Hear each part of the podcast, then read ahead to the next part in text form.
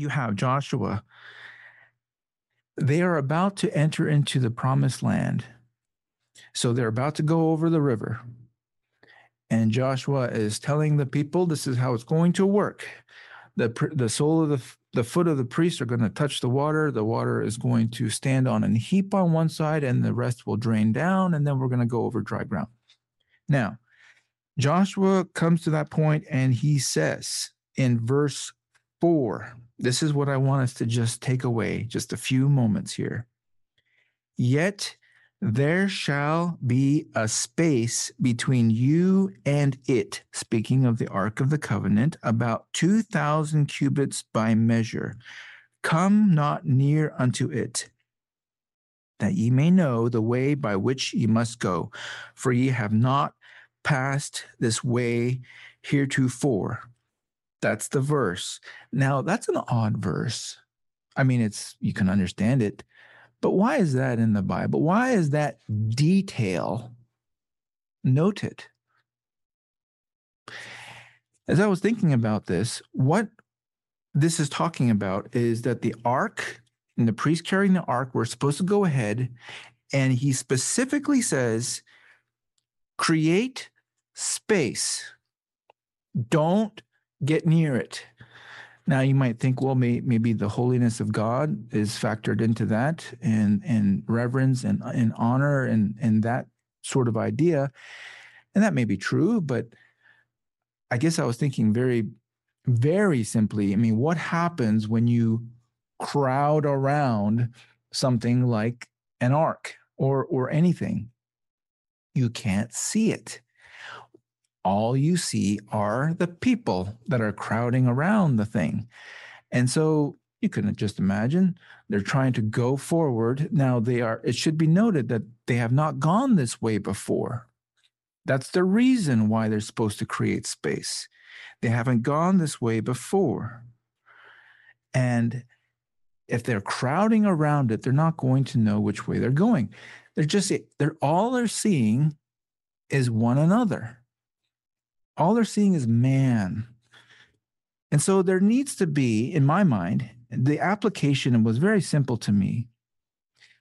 When we are in need of guidance, when we are in need of strong direction, when we're entering into an area that we have not gone before, I should say, especially when we're entering into an area that we've not gone before, because we always need guidance. We need to create space. We need to create space. There is too much noise in this world. There is way too much noise in this world. I am um, I am really struggling with the constant noise in this world. I wonder if you are too. What do I mean?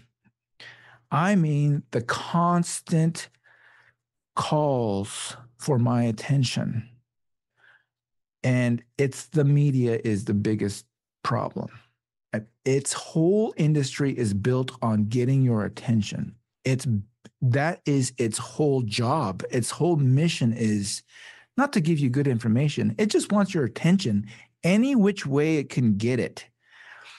And and there needs to be enough presence of mind in a Christian to say, I need to create space.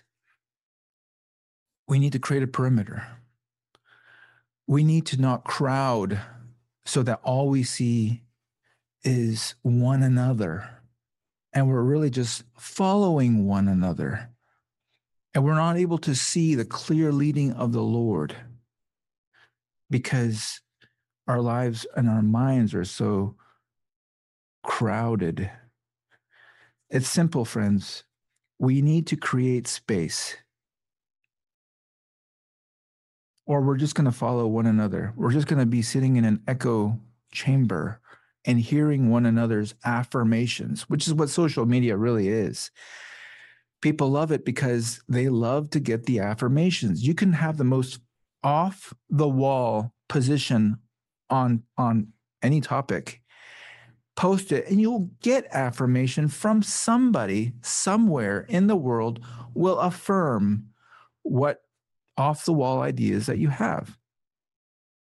Somebody from the billions of people, surely somebody will affirm. And so what happens is that we become addicted to the fact that we, we love the affirmation. We can be sitting in an echo chamber. And we're all we're doing is we're just listening to one another. We're just seeing one another. We're just following one another. Everybody has their opinions. And I believe that it's imperative for us, for me, for God's people to do whatever it takes. And there are some steps that will need to be taken. If you're right if your right hand offends you, cut it off, Jesus said. If your eyes are giving you problems, pluck it out. if your devices are giving you a hard time concentrating on the things of the Lord, well, you may have to do some drastic surgery there.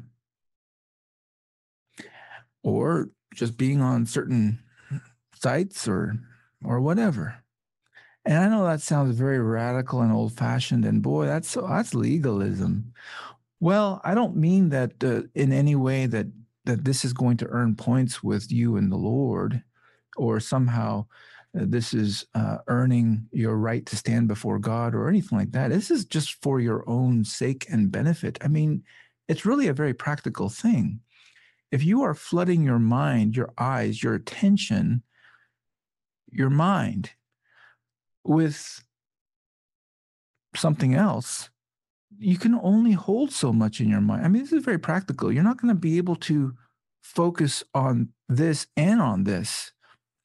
So, where does that leave the Lord? Where does that leave His Word? It's going to take time to meditate on it. It's not going to be an instant thing. As much as we like the verses that sometimes pop up on our feed and, and we hang on our walls, it's going to take a lot more than that. It's going to take time and it's going to take a closing of the of the door of the closet. As jesus said shut the door. Leave it out.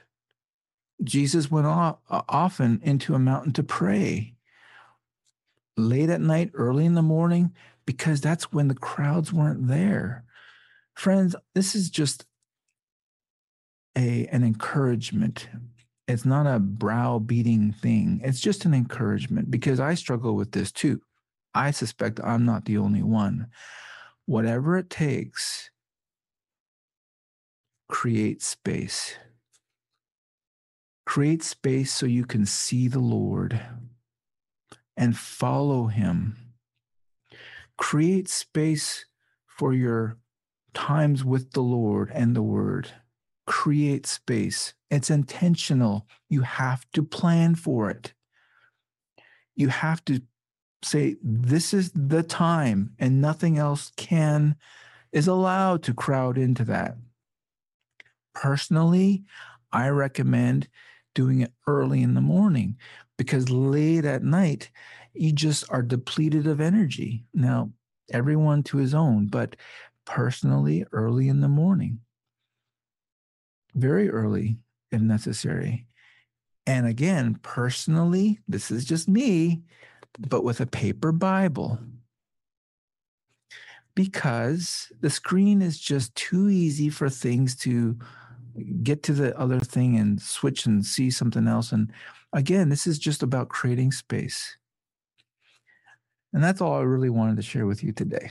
I know this is a very, uh, very simple thing, but we see here in Joshua 3, verse 4, there shall be space between you and the ark.